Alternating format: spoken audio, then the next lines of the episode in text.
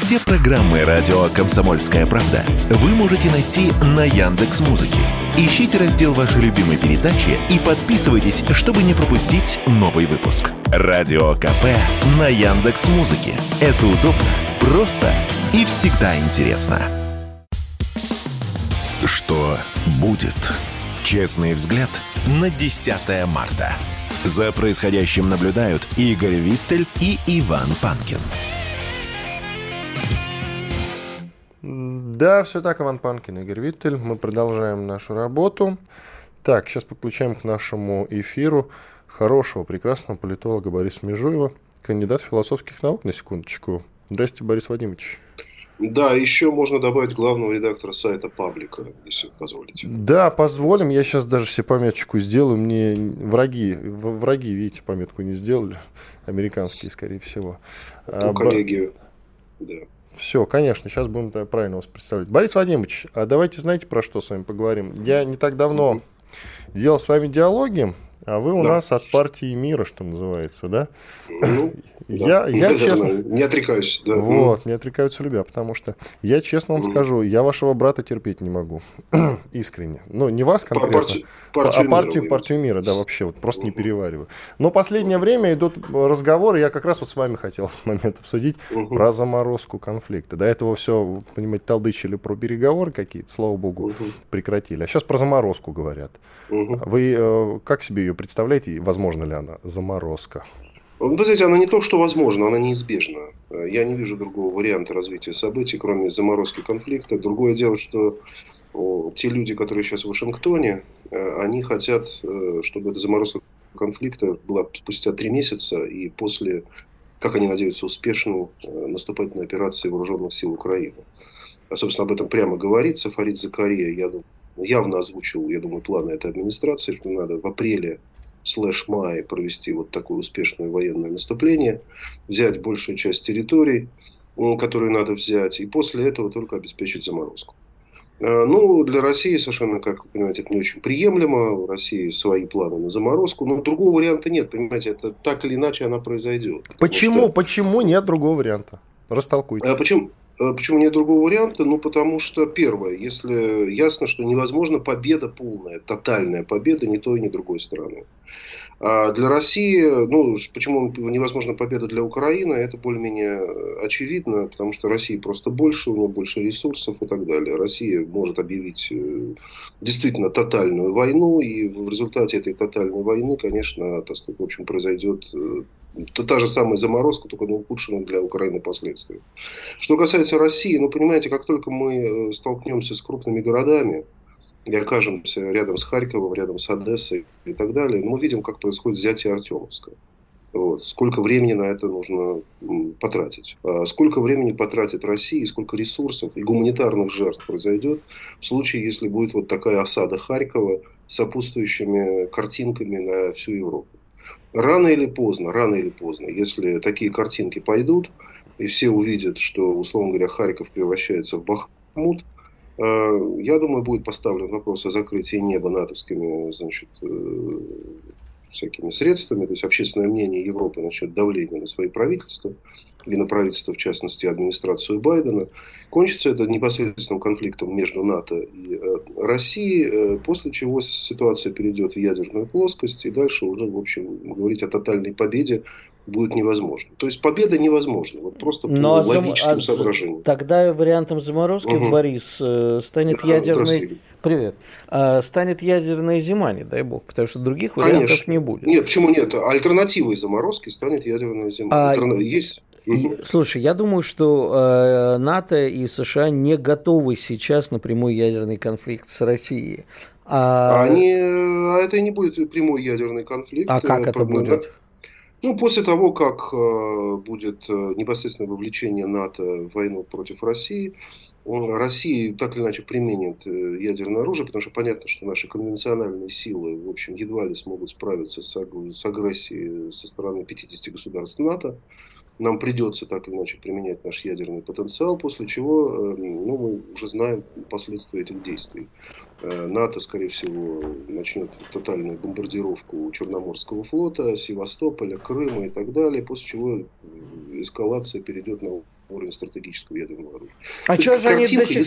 а чего же они до сих пор-то этого тогда, по-твоему, не делают? Ну, извини. А... Ну, Игорь, ну, странный вопрос. Они это не делают потому, что жить хотят. Ну, потому что никто вот. не хочет жертвовать Нью-Йорком и так далее. А но, с чего но... ты решил, что они перестанут хотеть жить ради Украины, а, если потому, мы... что, потому что это люди линейного мышления. У них э, расписана линейка эскалации, и они будут продвигаться шаг за шагом в надежде, что кто-то отступит. Они, у них просто вот есть Кто первый моргнет? Детская игра в моргалке. Да, ну, ну, у них это все описано, и этот алгоритм расписан на долгое время, и ну, рано или поздно придется либо с позором отступить, либо с честью погибнуть. Никакого другого варианта нет. Поэтому вариант заморозки все понимают. И мы понимаем, и они понимают. Но это что единственный вариант, который можно всерьез говорить без э, желания оказаться пациентом Кащенко, понимаете?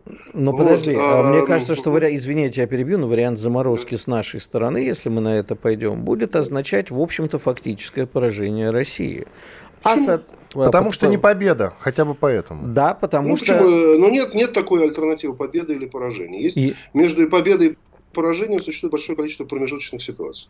Ну, знаешь, а еще частности... можно сказать, как поэт говорил, но поражение от победы ты ну, сам не должен отличать. Да, а давай, давай дело, вот выслушаем. Борис Владимирович, пожалуйста, да, про да. промежуточные вот эти ситуации. Ну, промежуточный вариант за Россией останется какая-то часть украинской территории после 24 февраля. Но ну, у нас вообще Херсон, что... как бы, да, вот не закрыт вопрос.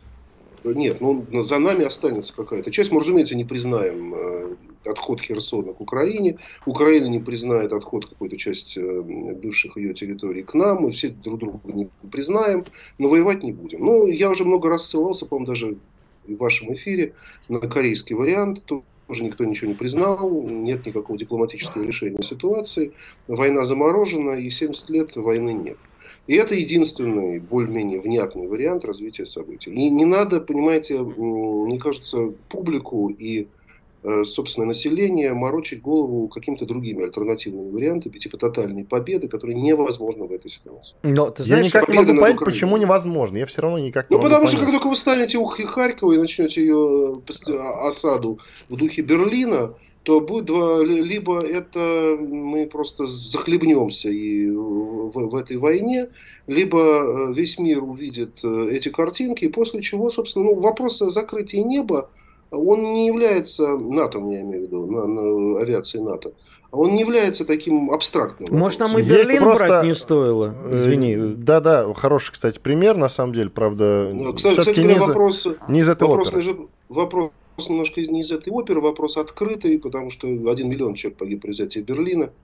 А, при, в, в моем детстве обсуждался вопрос, насколько рациональна была сама эта военная операция. Не, не лучше было просто окружить Гитлера и так далее. Но дело даже не в этом. Вот и сейчас. Я, кстати, города. хотел сказать, Борис Вадимович, да. что возможен же осадный да. вариант с подачей Нет, гуманитарки, да и все, пожалуйста. Не обязательно э, с уличными боями врываться туда.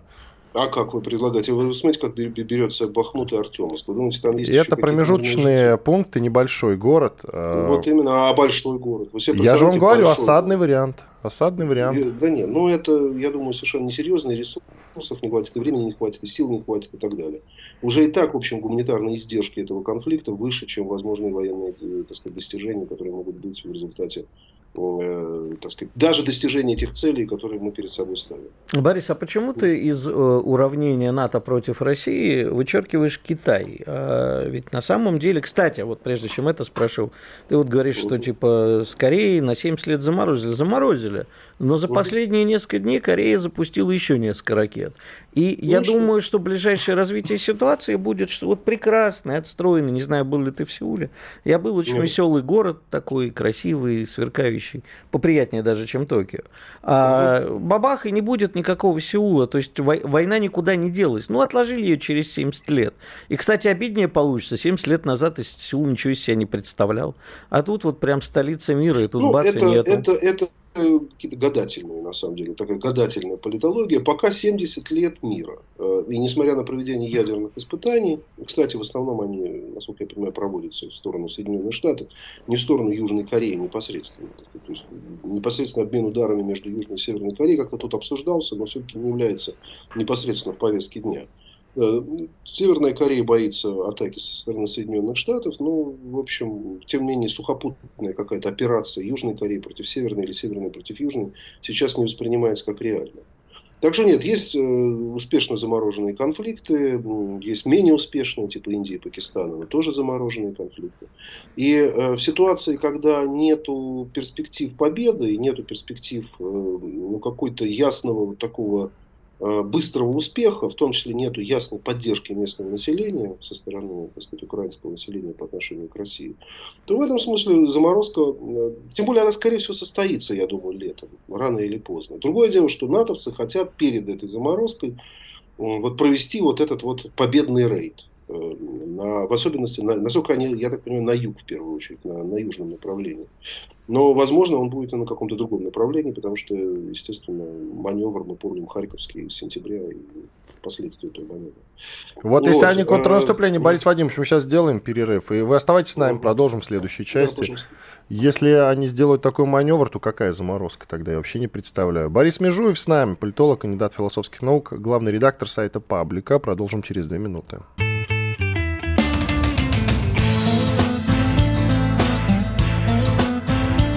Весна.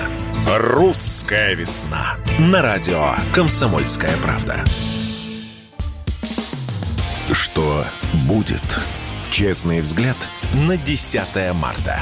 За происходящим наблюдают Игорь Виттель и Иван Панкин. И Борис Межоев наблюдает за ситуацией. Политолог, кандидат философских наук, главный редактор сайта Паблика. Мы продолжаем с ним разговор. Игорь, ты начал задавать вопрос про Китай. Да, Борис, я хотел спросить, да, почему, почему, почему мы Китай-то из этого уравнения вычеркиваем? А ведь Китай... В смысле вычеркиваем? Ну, потому что... Кит...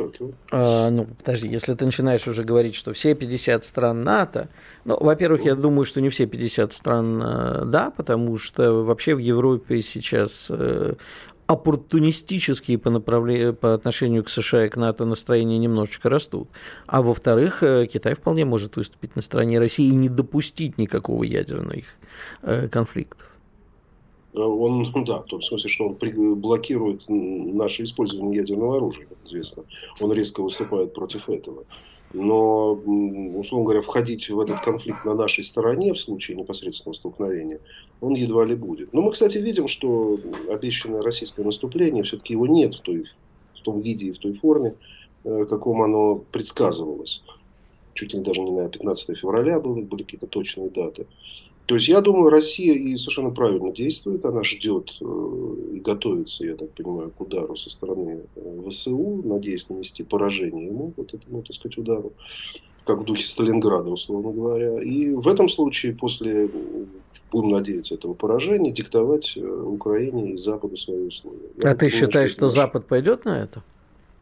он уже, мне кажется, дал понять, что в случае, если наступление захлебнется украинских войск, если оно кончится крахом, то оно будет вынужден э, надавить на Киев для заморозки этого конфликта. На каких думаю, условиях? Крыма, Крым и четыре республики остаются да, у нас да, я думаю, в границах, условиях, он... полных которых они были получены. Нет, не в таких, как сейчас. Ну, же, подожди, ну, мирного соглашения, мы же понимаем, не будет. Никто не подпишет, никто ни с чем не согласится. Но будет просто заморозка конфликта, не признание, естественно, территориальных приобретений, но готовность слож... ну, прекратить военные действия на какой-то неопределенный срок. А может быть определенный срок, может быть на временное перемирие будет. За которое Киев опять подготовится, как это так было вот, с Минскими да. соглашениями. Ну, опять это, это разговор, разговоры, мы, мы подготовимся. Будет у нас получше армия, которая будет более успешна, в том числе в своих наступательных действиях.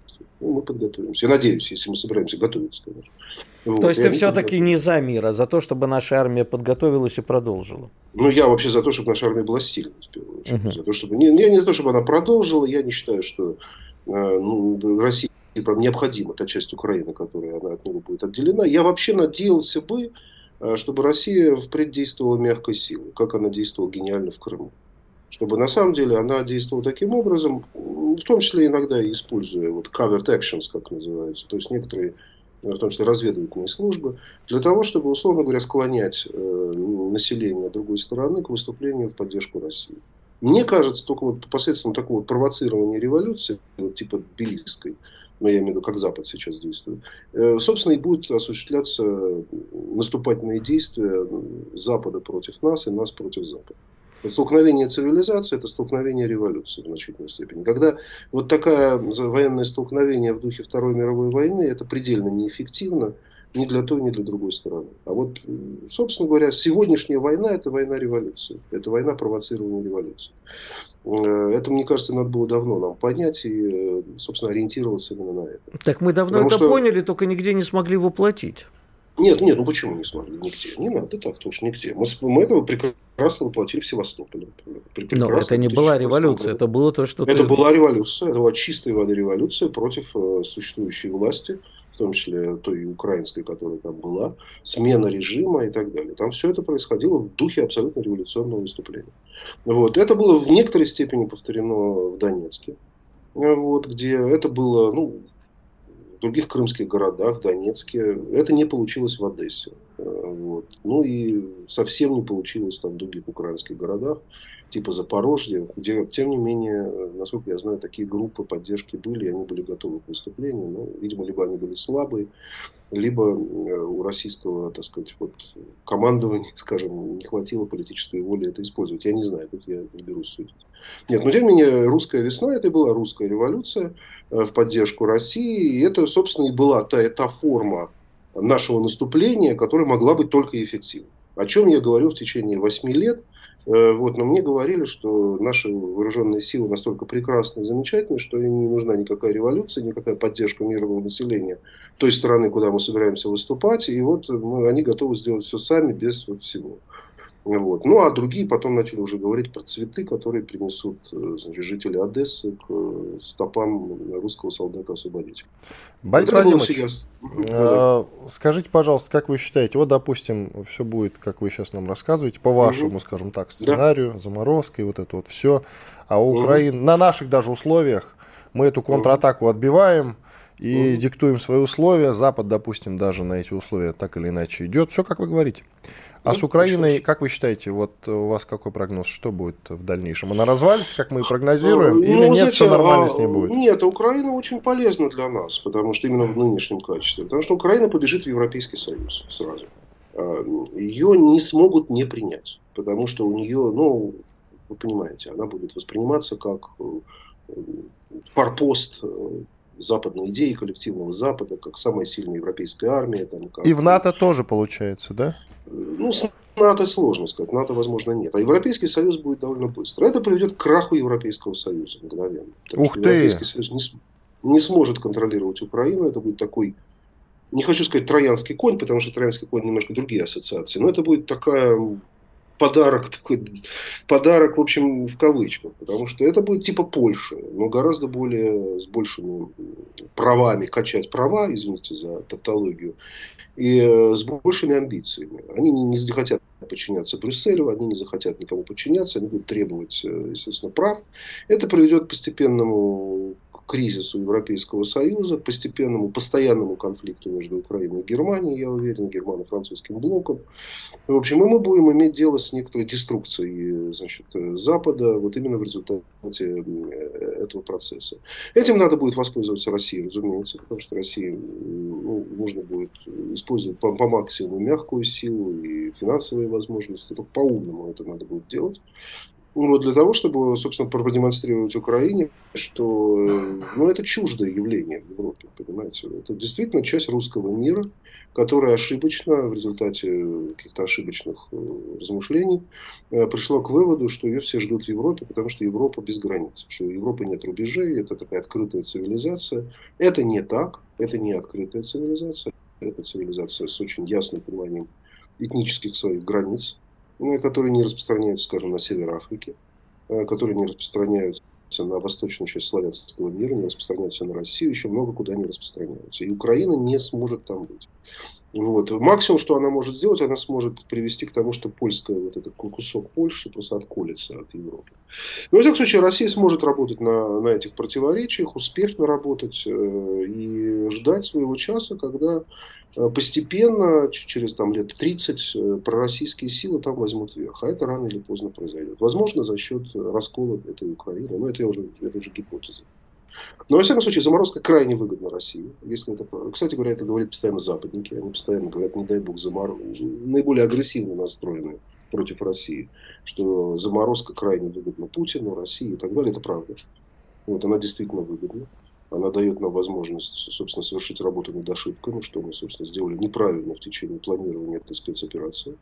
И вот она дает нам историческое время. Она дает возможность сосредоточиться на южных рубежах, которые сейчас полыхают, как мы видим, на кавказских рубежах и так далее. Вот. Ну и постепенно готовится к, к воссоединению с э, той части, в том числе и основной части Украины, Ки Киевом и так далее, которые, разумеется, совершили ошибочный выбор, но пока этого еще не понимают. Хорошо. Сложно мне с вами соглашаться, конечно, но вы, надо сказать, убедительно. Надо сказать убедительно. Борис Вадимович, а вы проронили такую фразу, по, вот сейчас попытаюсь вас корректно процитировать. То, что сейчас американцы делают в Тбилиси, вы касательно текущих да. событий имеете в виду, то есть там все-таки то, что там происходит, это э, напрямую диктуется как-то из Вашингтона, я правильно вас понял? Ну, или из Вашингтона, или из каких-то провашингтонских сил. Но, скорее всего, прямо из Вашингтона, я думаю, если честно. Потому что мы видим некоторый пад э, в определенных... Э, понимаете, вот есть пад такой вот в некоторых вопросах. Но мы видим, что по какой-то причине ВСУ не штурмует Приднестровье. Значит, э, видимо, этот вопрос обсуждается значит, э, пытаются, ну, это игра в го, так сказать. Вот они как у китайцев взяли эту игру в го. Если они не могут на каких-то клеточках победить, они находят новые клеточки, где они пытаются значит, распространить свою силу. Ну, э, продемонстрировать свои некоторые возможности, ослабив позиции России. Вот Белиси, конечно, уязвимый был момент. С самого начала было понятно, что э, нынешний тбилисский режим, пытающийся сохранить режим нейтралитета, ситуацию нейтралитета с Россией, неустойчив, потому что, естественно, будет появляться большое количество сил, и будет она поддержана из-за рубежа, которые будут надеяться на реванш э, вот в, этой, в этой истории. Будем надеяться, что существующий режим э, в Грузии сможет удержать ситуацию, хотя, конечно, надежда на это довольно слабая сейчас. Борис Межуев, спасибо вам большое. Борис Межуев, политолог, кандидат философских наук, главный редактор сайта Паблика, был с нами на связи. Мы его благодарим. Александр Коц. Один из лучших военных корреспондентов не только в России, но и во всем мире. Он работал репортером во многих горячих точках. Чечня, Южная Осетия, Косово, Афганистан, Ливия, Сирия, Египет, Ирак, Украина. Каждый четверг в 7 часов вечера по московскому времени слушай на радио «Комсомольская правда» программу «КОЦ. Аналитика с именем». Что будет? Честный взгляд на 10 марта. За происходящим наблюдают Игорь Виттель и Иван Панкин. Иван Панкин, Игорь Виттель. Это экономический блог. И сегодня с нами Денис Ракша, экономист, автор телеграм-канала «Экономика по-русски». Денис, здравствуйте. Иван, Игорь, здравствуйте. Здравствуйте всем. Здравствуйте, Денис. А вот с чего начнем? Конечно, тема немножко далекая от э, наших радиослушателей и YouTube-зрителей. А, потому что я думаю, что они на рынке их, я имею в виду, на финансовых не торгуют, но в Америке начал рушиться финансовый рынок, потому что плохие результаты одного из банков, который финансировал стартапы, за ним потащилось все. Интересно, как бы, в общем, конечно, наш рынок и так мертв, но может дойти неприятная зараза и до Европы, и для нас, что усилит международную экономическую ситуацию, ухудшит международную экономическую ситуацию. Мне кажется, что наш э, финансовый рынок сейчас настолько а, отрезан от э, мирового, что что бы там ни происходило, мы этого не почувствуем. Даже те, кто, э, ну, не знаю, профессиональные или непрофессиональные участники фондового рынка, которые еще остались. Но мы это впрямую мы не почувствуем. Э, я, я еще раз говорю, что наш рынок-то он и так мертвый, ему что там не происходило, в общем, уже все равно. А то, что Европа может колыхать, это всколыхнет э, экономические э, проблемы, которые в Европе, ну, скажем так, некоторое время были заморожены, все случилось не так плохо, как, в общем, многие из нас радовались. А может случиться, и это уже скажется на общей политической ситуации.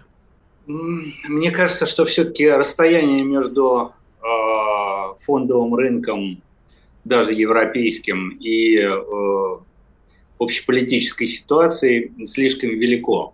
Ну, то есть, чтобы, что бы там ни происходило, а пока что нет особых указаний на то, что э, там может случился какой-то э, колоссальный крах или обвал или что-то в этом духе. а, в любом случае вряд ли это как-то повлияет на наши экономические отношения с Европой, которые и так сократились очень серьезно. Если вы имеете в виду, повлияет ли это на позицию а, Соединенных Штатов и Европы и других стран, которые вводят все новые санкции против российской экономики и поддерживают Украину, то я очень сомневаюсь. Подождите, Денис, мы все это слышали тогда, когда в Америке начался в 2008 году сам прайм-кризис, или в седьмом или восьмом, сейчас не помню. А когда выяснилось, э, ну, если убрать умные слова, что, в общем, достаточно гнилая экономика, упакована в очень красивые бумажки, там, деривативы всякие, и с этими там деривативами, которые в другие деривативы запакованы, абсолютно не было видно, что, в принципе, экономика капитализма последних лет дутая, э, раскачана, и с этого началось падение. Вовсе не из-за того, что там на рынке какой-то банк потерял какую-то часть капитализации. А вот сейчас такое же может выясниться со стартапами, что, в принципе, по всему миру э, куча денег опять накачана в виртуальную экономику, в э, искусственный интеллект и так далее, а, а в, реале за этим реальной экономики не стоит никакой. Поэтому может вообще мировая экономика. Я сейчас не про санкции говорил и не про воздействие непосредственно на фондовый рынок, а воздействие на всю мировую экономику, а соответственно и на нас. А, понимаю. Э, значит, смотрите, а, что касается разных пузырей, а, будь то стартапы, искусственный интеллект или, или обычные финансовые пузыри, то все прекрасно знают об их существовании, все знают, где они локализованы, э, и все более или менее понимают, какие они несут риски. Ну, за всех-то мы отучаемся тут... говорить, простите, потому что большинство а. не понимало. Я знаю прекрасно наших с вами коллег, которые... Я имею в виду, я имею в виду а, как бы финансовые власти, вот скажем так, а, а, обобщенно, да. Я, я имею в виду даже не э, инвесторов или э, участников э, фондового рынка, да, а именно финансовые власти, которые, собственно говоря, управляют или должны управлять этой ситуацией. Да Значит, ладно, финансовые существование... власти России, простите, я вас еще раз перебью, в разгар э, вот от того самого кризиса говорили, что Россия будет тихой гавани, и до нас ничего не дойдет. А, ну, если быть точным, то а, говорили это не финансовые власти, а, а я не помню, то ли президент, то ли премьер-министр. А, уже слишком много лет прошло честно говоря, запамятовал, но это было политическое заявление, а не техническое. А, значит, я сейчас говорю не о финансовых властях России, поскольку ну, Россия к этому имеет весьма-весьма опосредованное отношение, а о финансовых властях стран, а, где находятся, собственно, эти рынки, на которых надуты эти пузыри. Э, это во-первых. То есть они все пытаются этими пузырями управлять, начиная с Китая и заканчивая Соединенными Штатами, или наоборот, это уж как вам больше нравится. А, значит, теперь что касается инноваций. Вот этих самых пузырей инновационных или стартаповых, они происходят всегда. На самом деле а, инвестиции в инновации – это штука очень рискованная, ее не всегда в истории экономики называли венчуром, но смысл-то был э, всегда один и тот же. Э, в какие-то инновации э, вкладываются деньги, не все эти инновации выстреливают, большая часть этих денег сгорает, но какая-то часть этих инноваций потом превращается в новую ступень научно-технического прогресса, в новую научно-техническую революцию, если хотите.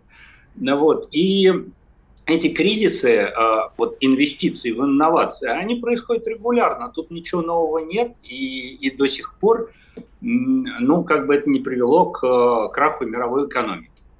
Что касается, а, ну, скажем так, исчерпанности модели капитализма, ну, смотрите, другой модели у нас нет.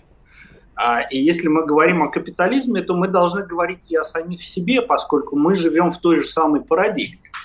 А, теоретически есть еще социалистическая или коммунистическая модель, но она сейчас существует только теоретически.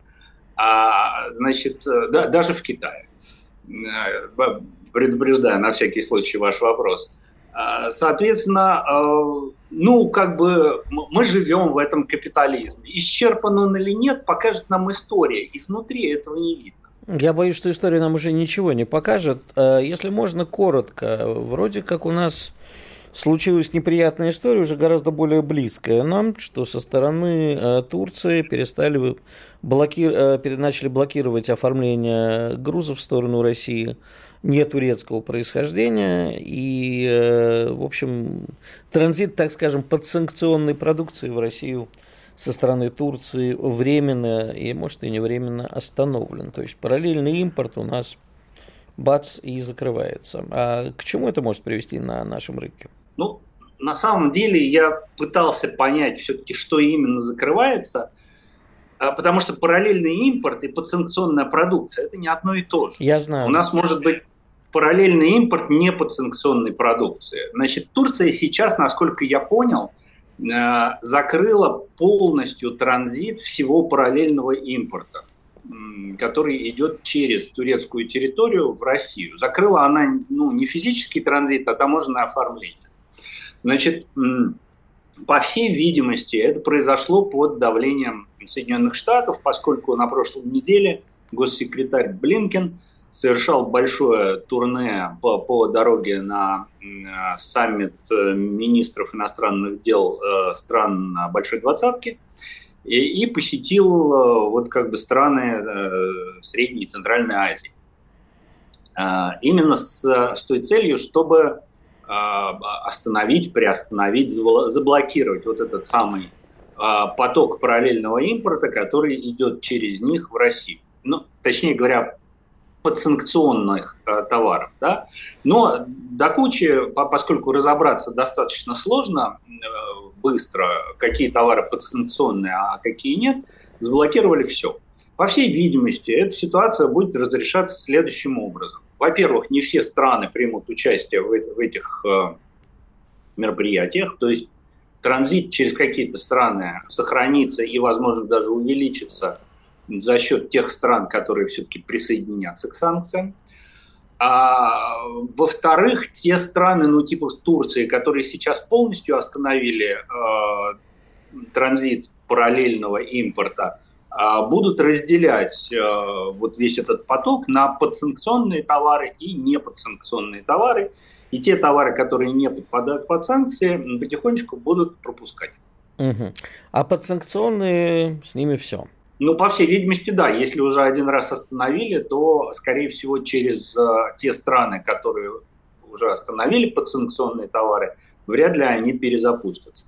А может ли Турция вообще себе это позволить, как бы испортить отношения с нами в угоду, видимо, отношений с, э, с Америкой? Только очень коротко, 30 секунд. Ну, по всей видимости, взвесив все за и против, э, Турция приняла э, решение, что, что это ей выгодно. Понятно. Спасибо большое. Денис Ракша, экономист. И, кстати, друзья, можете подписаться на его канал «Экономика, экономика по-русски». Иван Панкин и Игорь Виттер. Сейчас сделаем небольшой перерыв. Думаете, понедельник день тяжелый? А как же пятница? Нашим ведущим некогда думать о выходных. Никита Данюк и Владимир Варсобин, не жалея сил и нервов, подводят самые честные итоги недели. Каждую пятницу в 7 часов вечера по московскому времени на радио «Комсомольская правда» слушайте программу «Тактика Данюка». Что будет? Честный взгляд на 10 марта. За происходящим наблюдают Игорь Виттель и Иван Панкин. Иван Панкин и Игорь Виттель. Перед тем, как мы перейдем к новостям, которые мы просто не можем никуда пристроить за время эфира, потому что они носят такой довольно иногда скандальный характер, иногда просто странный, курьезный, например. Но начну я вот с какой темы. Мы же сегодня беседовали с политологом Межуевым в самом начале часа, первый как раз две части э, нашего разговора были посвящены теме заморозки возможной с военного конфликта с Украиной. И э, Борис Межуев прокинул такую фразу, что Запад-то как раз ждет наших предложений по этому поводу, если захлебнется украинское наступление. И вот на этом фоне интересный момент. Глава СНБО Украины, Службы национальной безопасности и обороны Украины, Данилов заявил, что все больше украинцев все больше людей выступают за мирные переговоры с Россией. Как ты это здорово сказал. Все больше украинцев потом, все больше людей. Ну, нет, ну хорошо. Звучит, в этом, как кстати, не было. Не, лю, не любят. Нет, нет, я этого, конечно, не имел в виду, но ты, как обычно, все передернул. Ладно, все, теперь идем уже дальше. Значит, Японию захлестнула волна суши терроризма. Мы сегодня про терроризм тоже говорили, про то, что случилось в Гамбурге и в Израиле. Э, два теракта, а тут в Японии, значит, там э, свои теракты, свой терроризм. Подростки на видеокамеру совершают мерзкие выходки в ресторанах. Например, перед подачей заказов э, трогают суши, например, руками грязными, и потом это все идет на стол к посетителям. Все это, конечно, снимается на камеру. Один из роликов, например, собрал 40 миллионов просмотров. Японцам смотреть больше нечего и делать, в общем. Так-то, слушай, японцам-то ладно, если бы ты видел, что корейцы смотрят. На самом деле, если поизучаешь корейский YouTube, так. то впадешь в состояние глубокой Итак, друзья, сегодня обязательно включайте Google переводчик с русского на корейский. Там не нужно до переводчик. Я тебе сейчас объясню. Значит, самые популярные э, в, в Южной Корее э, ролики, которые набирают, какие там 40 миллионов, гораздо больше набирают.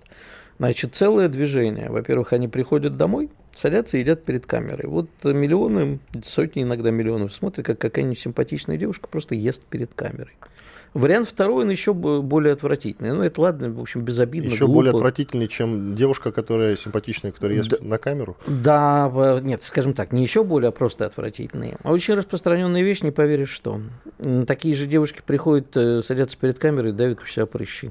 А это, кстати, не смотрят. Это захлебывает на сотни миллионов просмотров. Да, такова история. Что касается... Может, Яп... мы не, не тем занимаемся с тобой, а? а? Безусловно, не тем, потому что я когда в свое время обнаружил, э, сколько зарабатывают э, некоторые отдельные персонажи, вот я знал одну пару из Одессы, который занимался распаковкой подарков для детей и играла с ними. В результате переехали в Лондон, зарабатывают там по сотни тысяч э, фунтов в месяц и прекрасно себя чувствуют. А, да, завидую, опять завидую, как ты обычно говоришь, согласен. Слушай, ну я вот давай проанализируем э, наши эфиры хотя бы за последние дни. Вчерашний собрал 156 тысяч просмотров, то ли еще будет. Позавчерашний 270 тысяч просмотров. Позапозавчерашний 363 тысячи просмотров. Это только в Ютьюбе, я смотрю.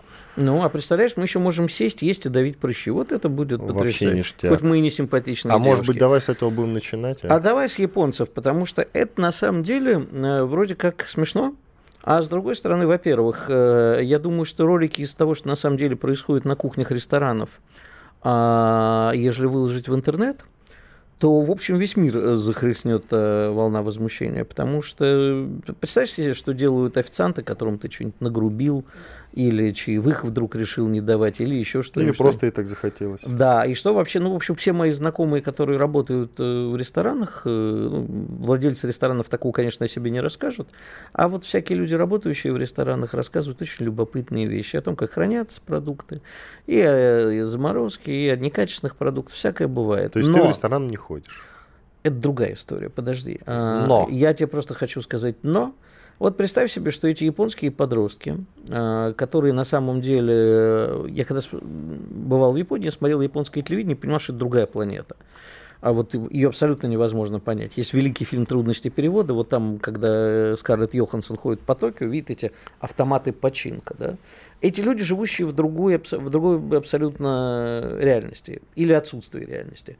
Так вот, представь себе, что эти японские подростки почему-то возьмут и мазнут суши не собственной слюной или какими-то испражнениями, а чем-нибудь э, биологически опасным. Ну вот решать, что как было с Аум Сенрикё, если ты помнишь, да, не запрещенная, помню. наверное, история в России. Ну как массовое отравление, секта Аум Сенрикё, а, которые пустили ядовитый газ э, в метро и так далее. Вот представь себе, что, например, это и не в Японии, а какие-нибудь э, исламское государство, запрещенное в России, давно вроде бы как забыто, мы его почти не вспоминаем. Вспомнит о том, что есть люди где-нибудь в том же Гамбурге, например, в суши, не в суши, а возьмут или в аэропорту Лондона долбанут какую-нибудь пробирку. Ну, потому что так молодежи стало скучно, и она решила, что этот мир прогнил. Абсолютно справедливо, кстати, решила. Это все очень опасно, понимаешь? Э, любые массовые увлечения в эпоху интернета и особенно видео, всяких ТикТок запрещенный, не знаю, там не запрещенный. У нас нет. Ну вот э, в эпоху всяких вот таких вот игрушек, когда ты можешь сделать любую дурость, снять это на видео, и тут же, тут же миллионы твоих последователей, если им это зашло, как говорят теперь в интернетах, возьмут и начнут вот так вот выступать. И катастрофа. Потому что решат, ну, вот как бы решили, что клево взять там и своими выделениями намазать суши. Не обязательно слюной. И массовое отравление. Кстати, вот сейчас этот самый, на одном из круизных кораблей эпидемия норовируса, там несколько тысяч человек полегло.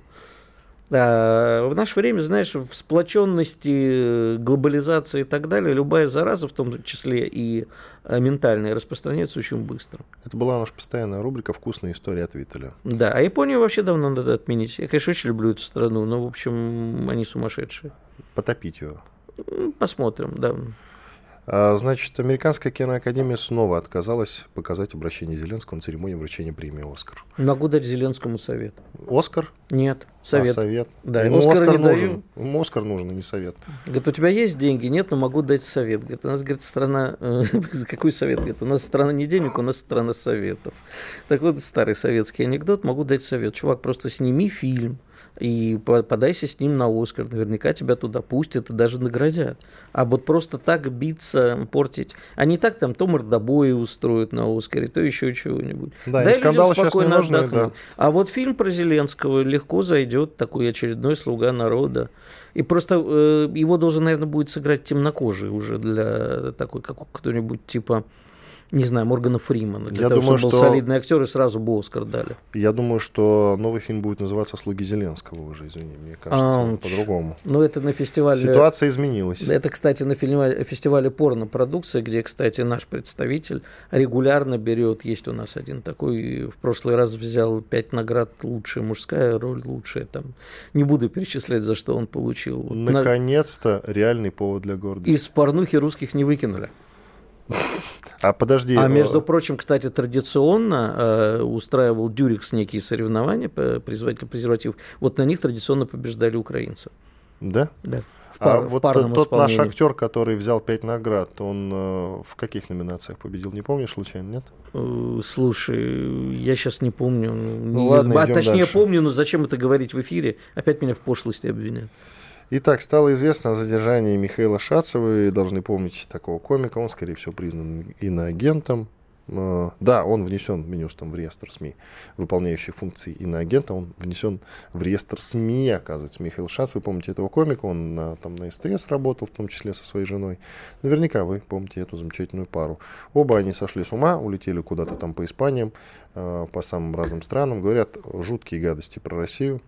Шаца нынче зачем-то, я понятия, правда, не имею, зачем, а, задержали. На Бали. На Бали, да. Задержали на Бали и немного, сами додумайте. Сказочное Сказочная Бали, да. Сказочная Бали, да, Михаила Шаца получилось. арестовали, кстати, еще у строителей концерта. Я тоже не знаю, за что. В общем, он решил там концертик забацать, да, и его повязали за что-то. И теперь и судьба его неизвестна. Интересно, за что? Нет, говорят уже, что в Израиль смотался. Как это смотался, если его задержали? Задержали, отпустили, он смотался в Израиле, у строителей. Ну, а зачем его я... задержали тогда? Я не знаю даже из-за чего задержали, могу только предполагать. Там, по-моему, нельзя устраивать платные фотосессии на пляже. Знаешь об этом? Нет, не знаю. Нельзя устраивать платные фотосессии на пляже. То есть, ну, в смысле, не то, что нельзя, за это надо платить налог.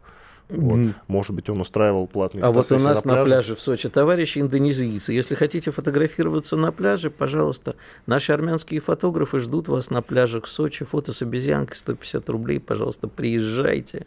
У нас свобода. Итак, э, ты хотел рассказать историю великолепную э, про Леонида Волков, который является иностранным агентом, про Михаила Фридмана, который тоже является каким-нибудь, в том числе иностранным агентом. Итак, и, и про Алексея Венедиктова, который и про Алексея является... тоже является... За минуту ты не успеешь. Я что? коротко скажу. Значит, э, тут на, э, в БК, который является иностранным агентом экстремистской организации, наехал на Алексея Венедиктова, который является иностранным агентом за то, что тот берет деньги у московского правительства. Выяснилось, э, что все наехавшие... Там, в ответ он наехал на Волкова, и выяснилось, что Волков подписывал письма в защиту Альфа-групп, а сам говорил, что Венедиктов подделал его подпись. Альфа-групп при этом обвиняли чисто не в транзите наркотиков. Поэтому все друг на друга нагадили и бесплатно, как говорится в известном анекдоте, поели известные субстанции. В очередной раз... Суши поели. В очередной раз все, кроме Венедиктова, а, который иноагент, но молодец э, в данной ситуации, оказались, э, сами себя обгадили. Другой позиции, друзья, у нас для вас нет. Иван Панкин и Игорь Виттель были здесь, остались довольны. Всего вам самого наилучшего. Слушайте радио «Комсомольская правда». Что будет? Честный взгляд на происходящее вокруг.